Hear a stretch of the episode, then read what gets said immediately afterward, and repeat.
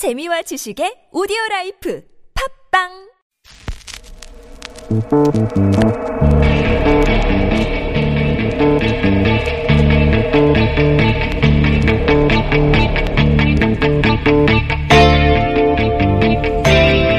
안녕하십니까. 김어준의 뉴스공장에서 도시 이야기 진행하고 있는 김진애입니다. 오랜만입니다. 제가 주말 특근에 나오기는 꽤 오랜만이네요. 어, 지난 수요일 이명박 전 대통령이 드디어 입을 여셨습니다. 국정원 특활비 수수 혐의로 어, 집사라고 하는 김백준 전 청와대 총무기획관이 구- 구속되자 어, 입을 여신 거지요. 이렇게 말씀하셨습니다. 적폐청산이라는 이름으로 진행되고 있는 검찰 수사에 대해 국민들이 보수를 괴멸시키기 위한 정치 공작이자 노무현 전 대통령의 죽음에 대한 정치 보복이라고 보고 있다. 여러분들은 어떻게 생각하십니까? 이렇게 보고 계시는 분이 어떤 국민들이 어떻게 생각하실까요? 마치 전두환 전 대통령이 했던 골목 성명을 연상시키는 그런 기자회견이었는데요. 솔직히 저한테는 기억에 남는 거는 기침 소리입니다. 제일 먼저 기침 소리. 그 다음에는 제가 한 가지 놀란 거는 이명박 전 대통령의 입으로 노무현이라는 이름 석자를 어, 발언한다는 거에 대해서 제가 사- 솔직히는 굉장히 놀랐습니다. 전임 대통령의 안타까운 죽음까지 들먹이다니 참 어, 정말 몰릴 때까지 몰린 게 아닌가 하는 그런 생각이 들고요. 아무리 그랬어도 전직 대통령으로서 최소한의 금도 또는 최소한의 예의 이런 거를 기대하기는 정말 난망한 것 같습니다. 한 가지 또 얘기했습니다. 이명박 전 대통령께서 분명 말했습니다. 재임 중 일어난 모든 책임은 본인에게 물어야 한다고요. 책임지셔야 할 날이 멀지 않은 듯 싶습니다. 1월 20일 토요일 뉴스공장 주말 특근 지금부터 함께 하시죠.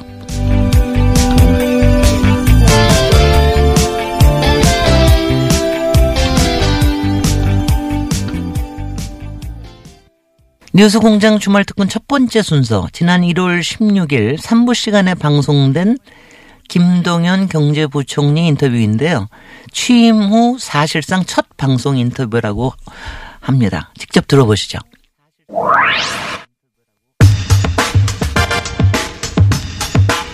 최근 경제 현안 아주 많습니다.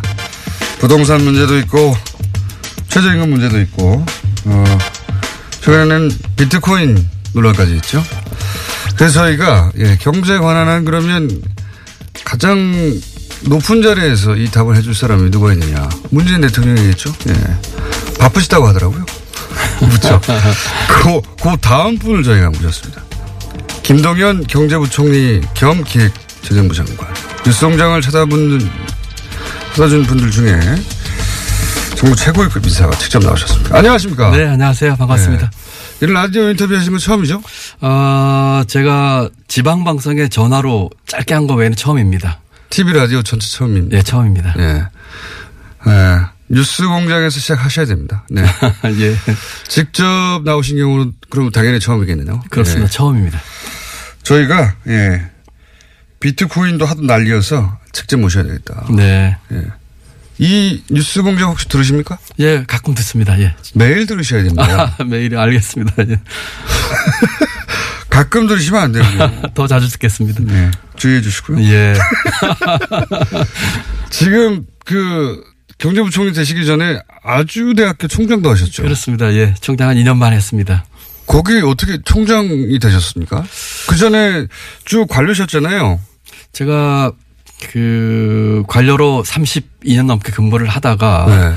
어, 지난 정부 초대 국무조정실장 장관급으로 있었습니다. 네. 그러다가 제가 그 한 1년 정도를 아주 강하게 주장을 해서 제가 사의를 표하고 네. 스스로 이제 공직에서 물러나와서 사실은 지방에서 이제 그 뭐, 뭐 집거라고 할까요? 그러고 있었는데, 어, 한 반년 정도 지나서, 어, 아주대학교에서 요청이 왔었습니다.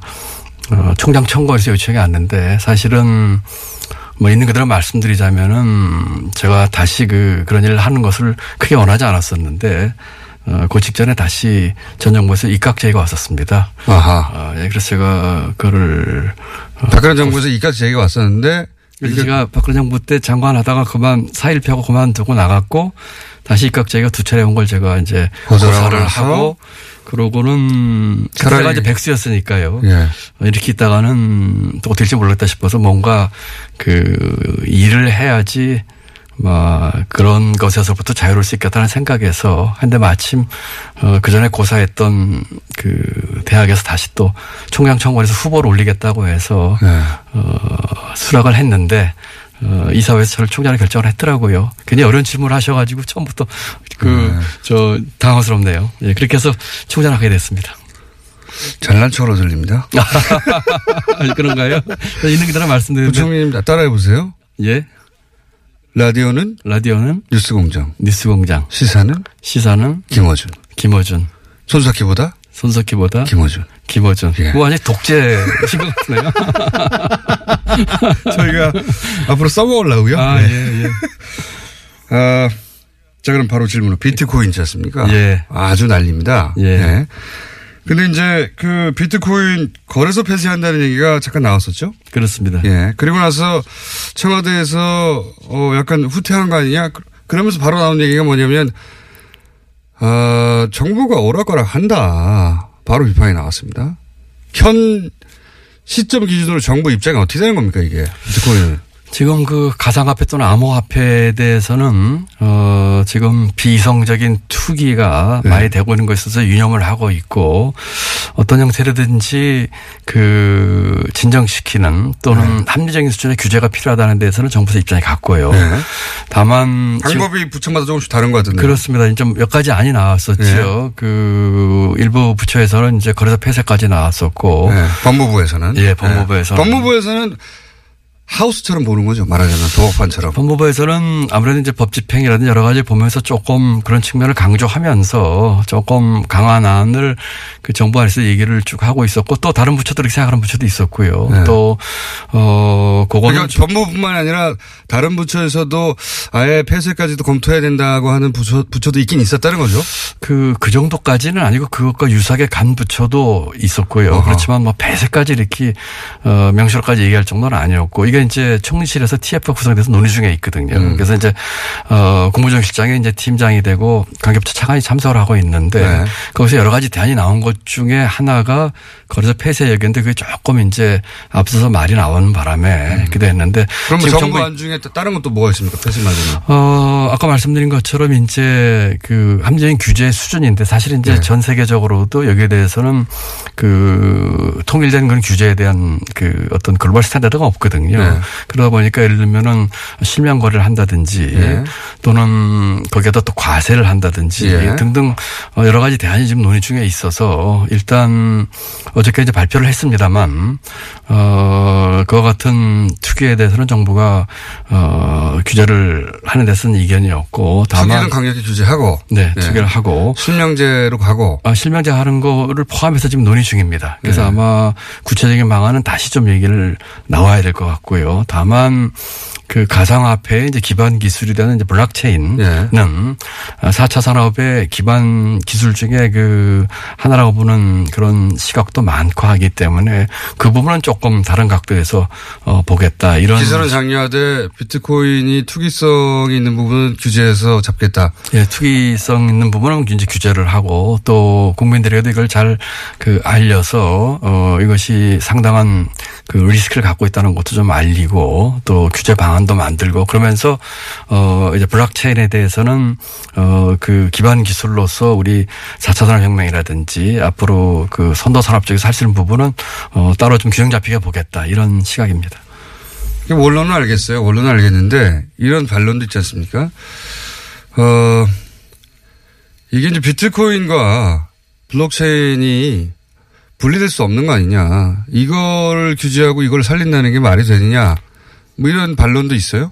블록체인은 이제 앞으로 산업에서 예를 들면 보안이라든지 물류, 네. 어, 여러 측면에서 활용이 가능한 기반 기술이고. 기, 반 기술이거든요. 이제 그것을 활용한 것 중에 하나가 이제 일종의 암호화폐나 가상화폐 같은 것인데 그러니까 그 기술 자체에 대해서 옛날에 이제 인터넷과 비슷한 겁니다. 네. 인터넷 처음 나올 때는 규제하려고 했었거든요. 그래서 그런 것들을 산업적인 측면이나 경제 측면에서 어떻게 잘 활용할까 하는 측면하고 그것이 활용돼서 나온 가상화폐의 이제 투기적인 측면이라 든지 선의 투자 피해 문제라든지 이런 부분은 또 따로 봐야 했다. 분리해서. 예, 이렇게 봐야 되겠죠. 거래소 폐쇄가 어 지금 여러 방안 중에 하나로 논의되는 수준이긴 한데 그것도 여전히 살아있는 옵션이긴 한 거죠. 예, 살아있는 옵션이긴 합니다만, 어, 그것은 정발부처 간에 그, 어, 아주 진지한 검토가 좀 있어야 될 것입니다. 왜냐하면은 거래소 폐쇄를 했을 때에 생기는 이런 음성적 거래 문제라든지 또 해외 유출 문제 등등 또 그 반론도 만만치가 않거든요. 그렇기 때문에 어, 정말 어, 좀 빡세게 좀 서로 간에 어, 검토해야 될 것 같습니다. 제가 제가 그 편을 쓰면 좋아하실 것 같았어요.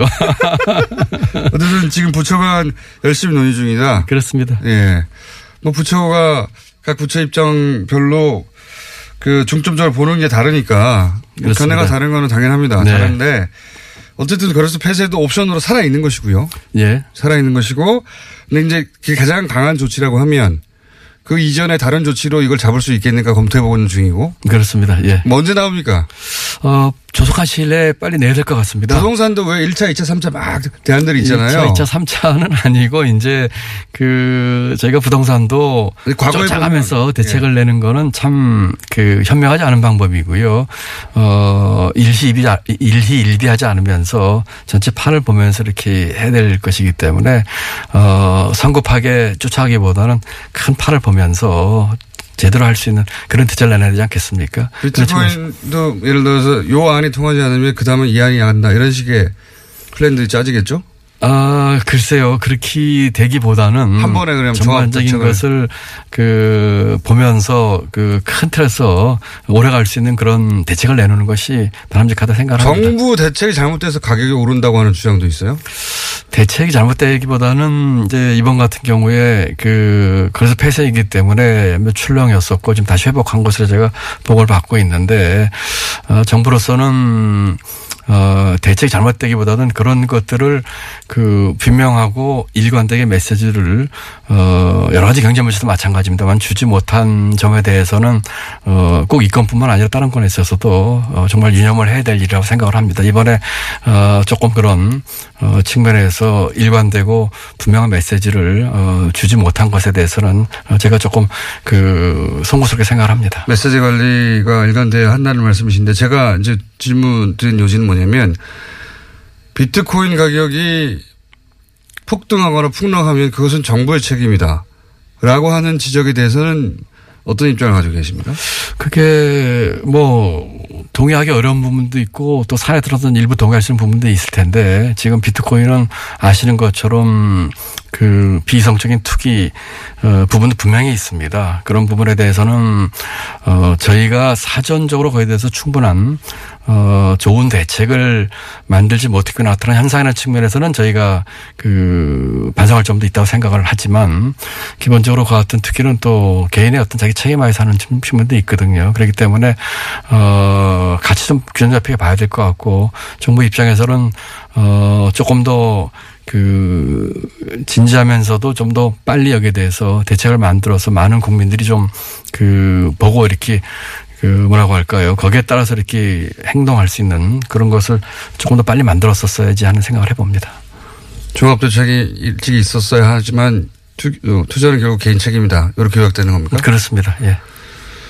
어, 원래 이제 자기가 돈 잃고 나면 탓할 사람 찾거든요. 네. 제일 먼저 눈에 띄는 게 정부이기 때문에. 네. 예, 앞으로 요 문제가 어떻게든 간에 잘못되면 무조건 정부 책임을 할 거예요. 예. 맞습니다. 그럴 소지가 충분히 있죠. 예. 그래서 정부 입장에서는 정부 책임, 정부 탓을 못하게 하는 종합대책이 빨리 나와야 될 것 같습니다. 네. 예.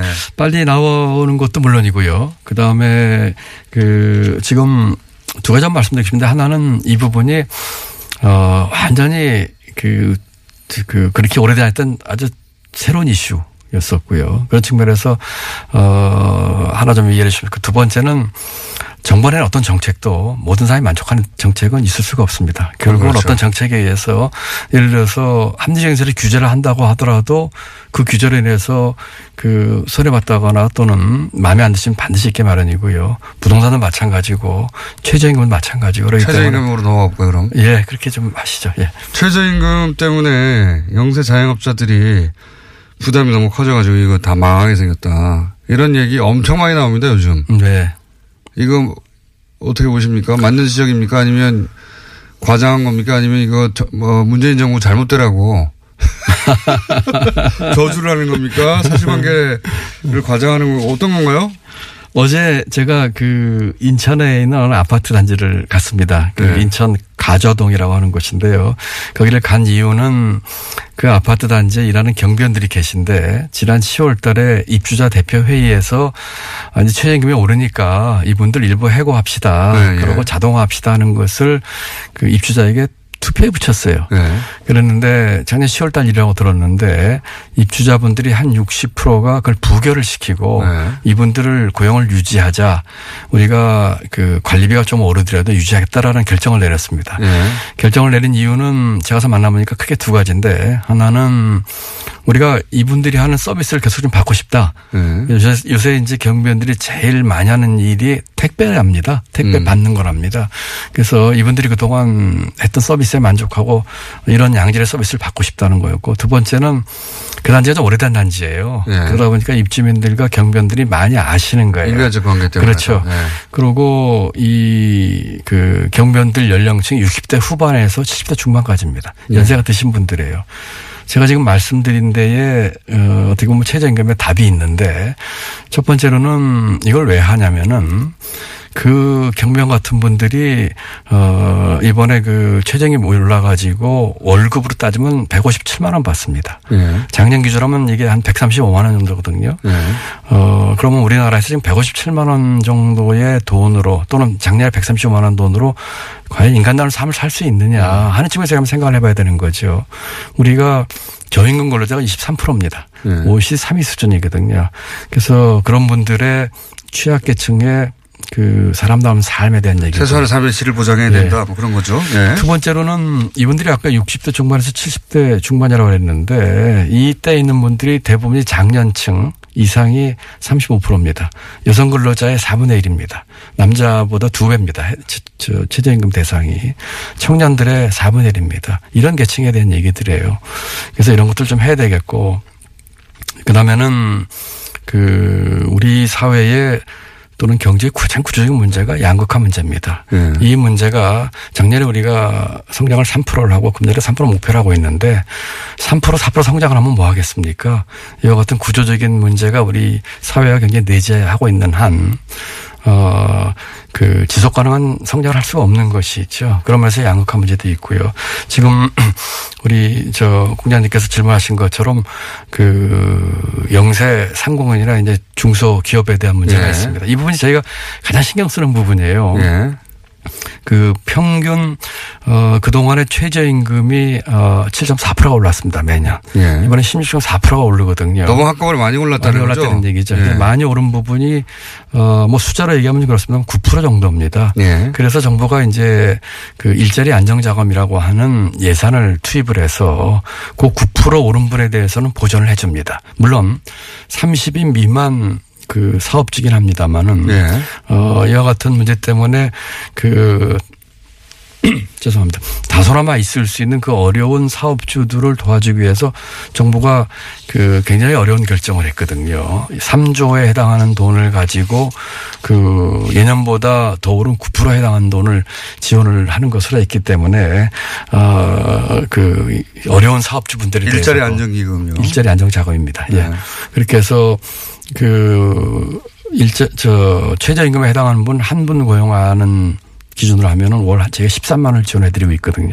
한 사람 당입니까? 한 사람 당입니다. 그럼 열 사람을 하면요. 그럼 130만 원이죠.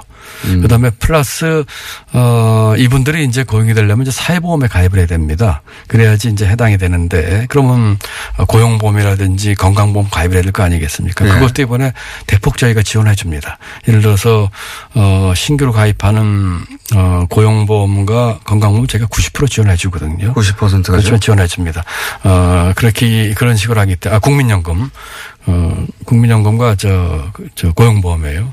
그런 식으로 하기 때문에, 어, 어려운 처지에 있을 수 있는 사업주에 대해서 이와 같은 지원을 통해서, 어, 하는 것이죠. 물론, 사업주 그 부담 금액이 전혀 없어지는 건 아닙니다. 예, 근데 그 사회보험 같은 경우에 약 한 만 칠천 원 정도 한 달 부담을 하셔야 되는데 그 정도 부담을 하시는 정도로 하면서 그 해년마다 올랐던 그 최저임금 인상분에 대한 그 부담분 정도가 있는데 물론 이것도 뭐 아예 부담을 안 들면 좋겠지만 아까 말씀드린 여러 가지 이유에서 그러면 그런 정부 지원을 받으면 결국 예년의 인상률 정도 수준이다. 이런 말씀이신가요? 그렇습니다. 16.4% 오르는데 저희가 9% 지원해 주니까 6.4%는 예년에 7.4%죠. 네. 그거는 예년에 올랐던 수준입니다. 그러니까 지금 소위 영세 자영업자 부담이 급속도로 늘어나서 지금 망하게 생겼다는 건 과장됐다는 말씀이십니까? 그 어떤 분들은 힘드신 분들도 계시겠죠. 그렇지만 전체적으로 그걸 그렇게 싸잡아서 얘기하는 거는 조금 과장됐다는 생각이 들고 그뿐만 아니고 저희가 특히 그 종편에 이런 얘기 많이 나오는데요. 보수 매체하고. 예.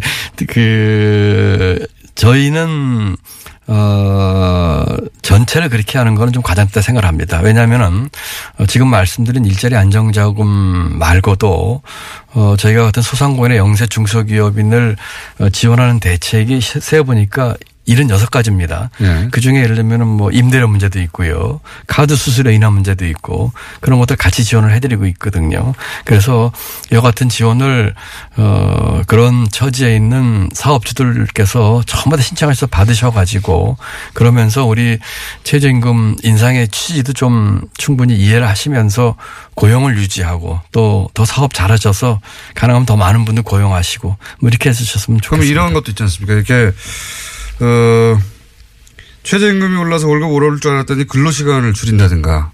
여러 가지 방법으로 이제 업체 입장에서 이제 지출을 줄이기 위해서 그런 편법을 쓰거나 꼼수를 쓰는 경우도 있잖아요.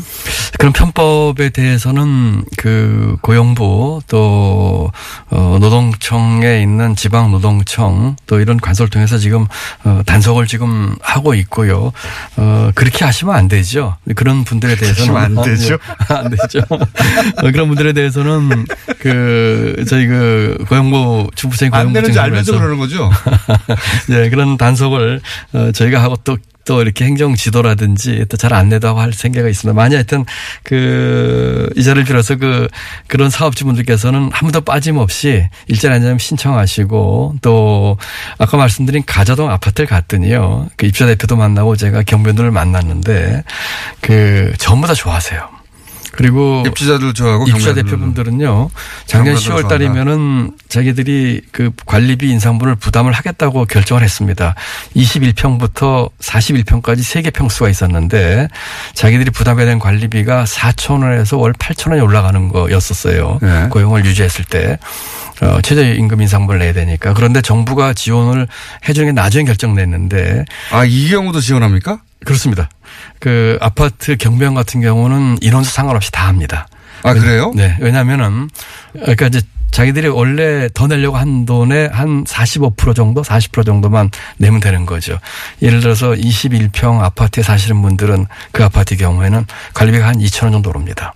41평 무슨 사시는 말씀- 분들은 무슨 말인지 4천 정도 알겠습니다. 오릅니다. 그런데 만나 보니까 그 경비원들 너무 고마우면서 더 열심히 일하겠습니다 하시고요. 연세가 70 넘으신 분인데 건강해 보이세요 일을 하니까. 그다음에 입주자 대표분들도 아 우리가 이런 결정인데 정부가 더서 고맙고 이분들 계속 유지해서 고맙고 그러니까 다 happy하신 거예요.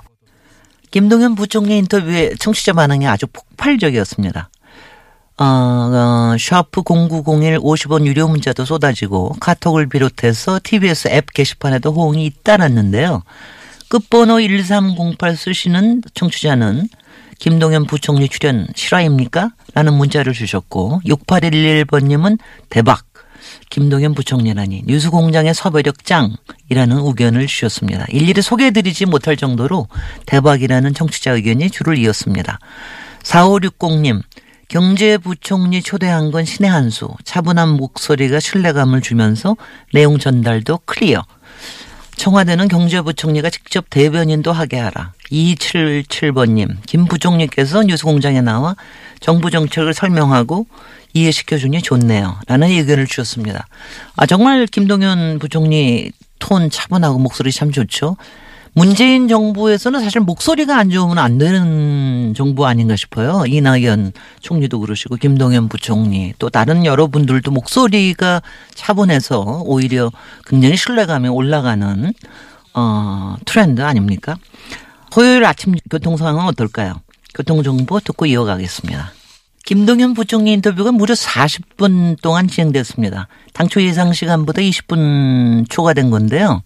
그날 국무회의에 가시지 않고 그러면서 인터뷰를 계속하신 겁니다. 요즘 뉴스공장의 힘을 자각하신 것 같습니다. 김동연 부총리 인터뷰 뒷부분 1월 16일 4부 방송 내용입니다. 다시 들어보시죠. 잘한 거 말고는 네, 부동산, 부동산이요. 아, 그러면. 부동산이요. 부동산 지금, 어, 부동산 파리 대책이 이제 한마디로 지금 많은 사람들 내놓으라는 거였잖아요. 세금 올라갈 테니까. 근데 그 양반들이 오히려 집을 팔지 않아서 집값이 올라가고 있다. 이런 지적이 있습니다. 그 원인 분석이 맞는지는 모르지만 어쨌든 강남 사구의 집값은 올- 오르고 있어요. 둘 다 묶어서 얘기해 주십시오. 그 원인 분석에 대해서는 저는 이의를 제기하고 싶고요. 네. 일부 언론에서 그런 얘기를 하는데 정확한 사실에 근거해서 얘기를 하는 게 좋을 것 같습니다. 어, 지난 4, 5년 동안에 그 최근 그 부동산 거래 그 기간, 예를 들어 12월이면 12월에 지난 4, 5년 동안의 거래 건수하고 작년 거래 건수를 보면 작년에 더 많습니다. 아, 그래요? 예, 그렇습니다. 그러니까 오히려 초과했습니다. 그렇기 때문에 물론 그 강남 4구에서 가격이 오르는 것을 보니까 어, 또 뭐, 정부가 단속하고 하니까 일부 그, 어, 중개업소에서 문을 닫는 일도 벌어지니까 이 거래가 안 되는 걸 생각하실지 모르지만 통계상으로는 더 많습니다. 음. 어, 그리고 지금 그 또 하나 재밌는 통계가 강남 4구에서 집값이 오르는데 6억 이상의 고가 아파트가 오르고 있습니다. 그럼 6억 이, 미만의 이하의 그 중저가 아파트는 가격이 그렇게 오르고 그 정도로 오고 있지 않는. 그 어떻게 해석해야 됩니까?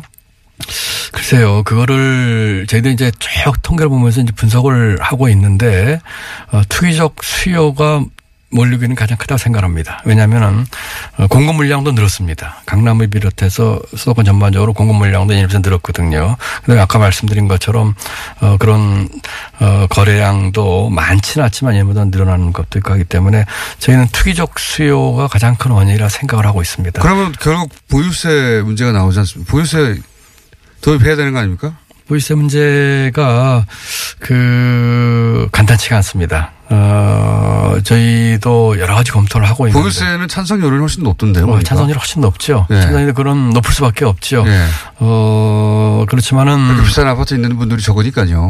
예. 나머지 그런- 분들은 찬성하는 거죠. 네, 아니 그리고 그 보이세를 올리고자 하는 그런 측면에서 충분 타당성이 있습니다. 예를 예. 들어서 근데 왜 고민하는 거죠? 어, 왜 고민하면 이런 거죠. 어, 뭐 간단히 말씀드리면은 예를 들어서 우리 보유세와 거래세를 보고 봤을 적에 보유세가 거래세에 상대적으로 다른 비해서 우리가 낮은 편입니다. 예. 그 다음에 다주택을 가지고 있다든지 하는 분들은 과세 형평의 문제에 있어서 보유세를 좀 올리겠다는 측면에서 타당성이 있습니다. 그렇지 다만, 않습니까? 네. 예. 다만 부동산 가격 안정용으로 이 보유세를 쓰는 문제는 생각할 점이 많습니다. 왜- 왜 그렇습니까? 왜냐하면은 정부가 지금 강남 사구라든지 그 아파트 부동산 가격 안정에 있어서 원칙은 그 해당 지역의 맞춤형을 저희는 원하고 있거든요. 네. 보유세를 올리면 전국적으로 다 올려야 됩니다. 그렇죠. 그렇다면은 보유세가 크게 두 가지가 있는데 네. 재산세가 있고 종부세가 있습니다. 네. 재산세 같은 경우는 그 전부 다 올리게 되면은 전국이 다 영향을 받습니다. 종부세로 하던데. 종부세로 하게 되더라도 그 일정한 기준 이상의 집들은 전부 해당이 되는 것이죠. 그렇죠. 그 지금 안 그래도 오늘도 어느 언론에서는 제가 나오면서 보니까 강남을 때렸는데 지방이 쓰레다 이런 말이 나오는데 네. 어, 지금 저희가 관심을 갖고 모니터링하고 있는 그 일부 지역 외에 다른 지역까지 전부 다 그 대상이 됩니다. 그래서 이건 문제는 그 마음 같아서는 네. 어, 그래도 대부분은 그 대상은 결국은 뭐 강남 지역이나 그 정도 가격이면 강남 지역에 있는 아파트들이 그, 그, 대상이 되는 율이 훨씬 높죠. 예. 그렇지만 다른 지역의 아파트나 부동산도 대상이 되는 문제가 있습니다. 그리고 그, 그 지역도 대상이 되면 안 됩니까? 그 지역 같은 경우는 예를 들면 지금 강남 사구나를 비롯한 일부 지금 부동산 과열이 아닌 지구들이 많이 있습니다. 네. 그런 지역까지 이제 해당되는 문제가 있기 때문에 아, 부동산 과열 지역에 집중해서 하고 싶은데 다른 지역에도 영향을 준다. 그러니까 이제 근데 부동산 보유세는 그 특정 일정한 가격 이상을 소유한 사람들한테 일괄적으로 다 적용돼도 되는 거 아닙니까? 지금 그렇게 돼 있죠. 네. 그렇게 돼 있으니까 어 그리고 예를 들어 가지고 그 어, 정책 목표를 부동산 가격을 잡기 위한 정책 수단으로 이것이 얼만큼 작동을 할 것인가 제가 면밀히 봐야 되거든요. 네. 그러니까 지금 말씀하신 것처럼 그 거래세의 관계라든지 다주택 소유자에 대한 과세형평 문제로 봐서는 어 긍정적으로 봐야 될 측면이 있고요. 조세 정책 측면에서 봐서는 부동산 가격이나 특정 지역을 타겟으로 하는 것으로는 이것이 어떤 효과가 있을까 매미 분석을 좀 해봐야 됩니다. 이게 혹시 뭐 보수 매체의 저항이라든가 그런 거랑 상관없습니다. 그런 거? 예, 상관없습니다. 예. 어 아니 예정된 시간 지나갔군요. 예. 지나갔습니까? 예, 뭐 국무회의 하셔야 된다고. 예, 국무회의가 오늘 대충 전했는데 조금 뭐, 뭐. 더 맨날 하는 거 하시죠. 아닙니까? 맨날은 아니고 매주 하는데 뭐 조금 더 하시죠. 매주 하는 거고 처음 나오셨는데 네. 사실은 뭐 제가 국민들하고 직접 소통을 하고 맞습니다. 예, 그리고 아니 대통령도 직접 소통하는 마당에 예, 그렇습니다. 그래서 아주 진솔하게 그 많은 부분들이 그 국민들께 잘 전달이 안된 부분이 많이 있어요. 그걸 제가 직접 말씀드리고 싶어서 그렇게 했었거든요. 맞습니다. 그러니까 뭔가 오해를 받거나 잘못 전달됐으면 직접 나와주셔야 됩니다. 그래서 아, 예. 제가 시간이 바쁘면 좀 더 하시죠. 뭐 그런 면에서 모처럼 난또 다음에 또 그 저 받아주신다면 제가 또 나오겠습니다. 모처럼이 아니라 처음 나오시는 거예요. 마지막으로 요것만 여쭤보고 보내드릴게요. 석방 시켜드리겠습니다. 지금 제가 감옥에 갇혀 있습니까? 네, 기재부가 다스의 예. 3대 주주 아닙니까? 예. 기재부가 사실 하고자만 했으면 이전 정부에서도 실소유주 밝혀낼 수 있었지 않습니까? 어, 기재부가 이제 그 상속세 때문에 물납을 다수 주식을 받아서 지금 19.9%인가요를 지금 예, 3대 주주. 소유를 예, 삼대 저희는 주주. 3% 가지려고 이렇게 노력하고 있는데 이미 19% 가지고 있잖아요. 지금 뭐 프란더스계에서 네. 3% 하는 전혀 문제 없으시잖아요. 네. 뭐 그렇게 그 이 기업의 투명성을 위해서 하는 그런 민간 활동을 충분히 이해를 하고요. 제 말은 기재부가 할 일을 안 했다, 안 했지 않냐. 아니 기재부에서는요. 네. 그 상속세를 물납을 받아서 그 주식 가치가 그 영향을 미치는 주주로서의 그 모니터링 하는 거는 했다고 생각을 하고요. 다만 이것이 이제 실제 소유자가 누구냐 하는 문제는 어 지금 이제 검찰에서 지금 수사 중에 있기 때문에 그럼 이건 어떻습니까?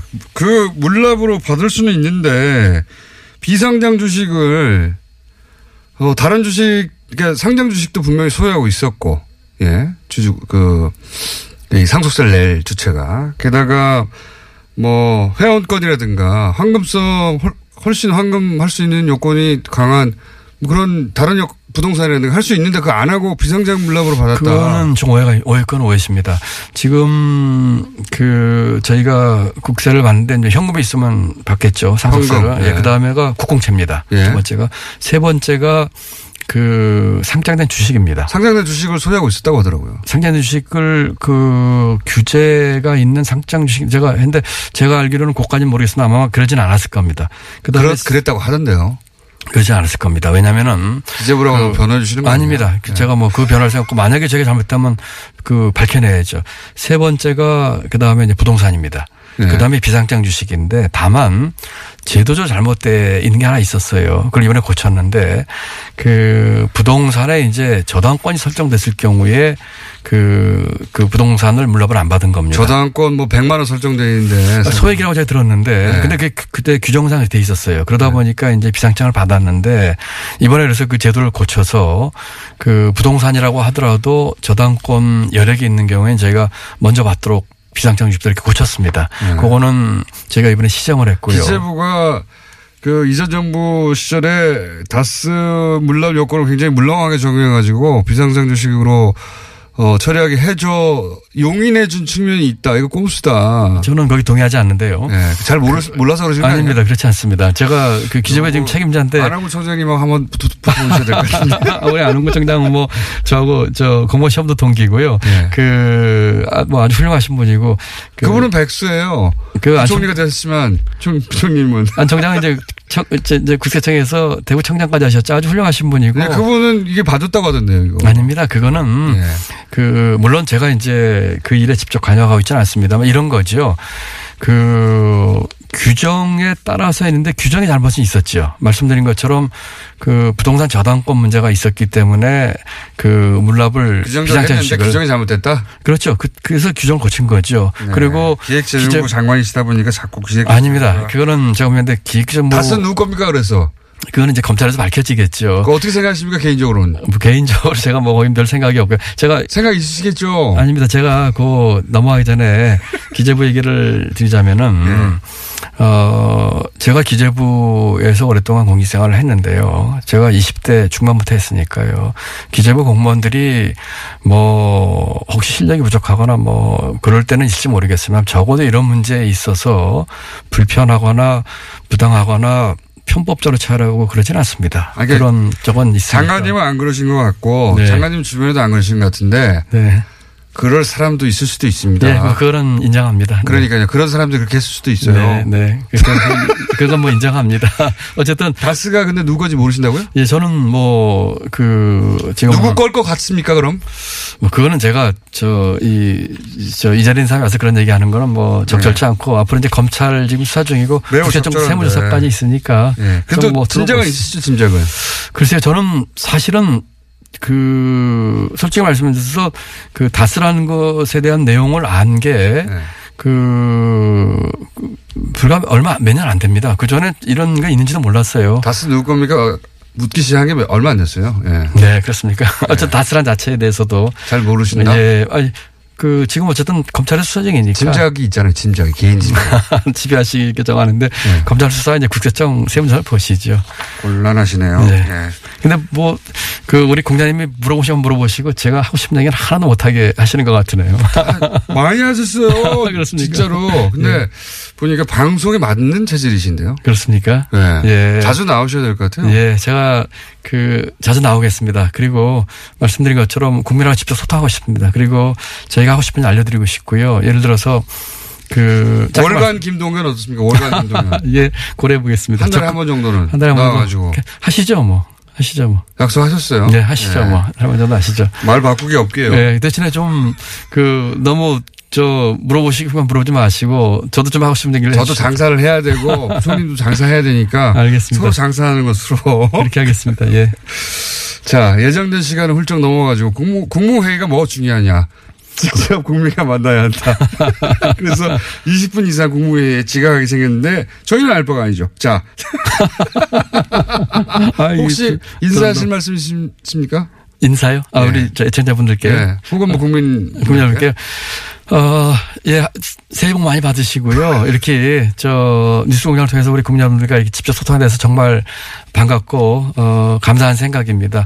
어, 금년에 그 저희는 국민소득 3만 불 시대를 맞이할 것입니다.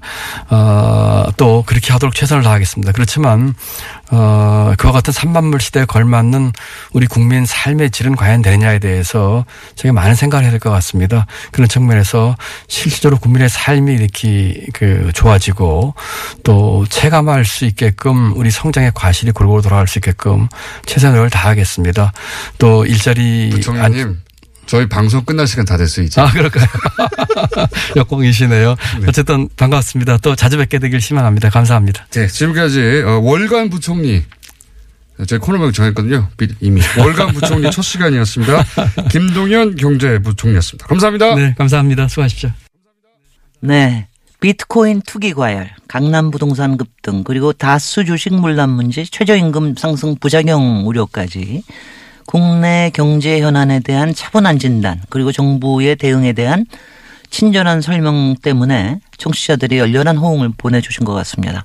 경무에도 불구하고 앞으로 또 직접 소통을 위해서 김동연 부총리께서 한 달에 한 번 고정 출연을 약속했습니다. 월간 부총리 코너. 이 대박이 예상되죠. 매월 초에 진행된다고 그러는데요. 아주 기대됩니다. 그러나 저러나 김동연 부총리께서 제 인상은 문재인 정부 많은 그 공직자 중에서 취임 후에 가장 얼굴이 많이 상하신 게 아닌가 하는 생각이 들어요. 그래서 거- 건강이 좀 걱정됩니다. 1128번 님도 같은 걱정이신가 봅니다. 부총리님 충혈된 눈이 늘 인상에 남았습니다. 늘 건강하십시오. 라고 문자 주셨습니다. 김동연 부총리, 대한민국 경제와 함께 본인 건강도 챙겨가면서 일하시면 좋겠습니다.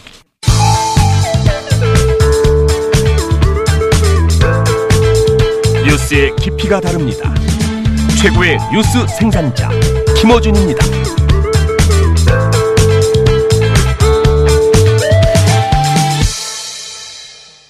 국내 유력 지상파 방송국에서 스태프들에게 상품권으로 임금을 지급해 논란이 확산되고 있습니다.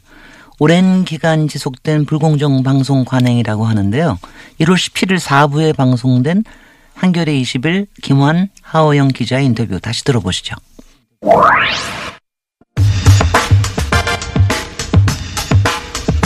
자, 어제 시간이 2분밖에 안 남아가지고 단 2분 인터뷰로 상품권 페이를 실검 2위에 올렸던 한겨레 21 김한 기자 있죠.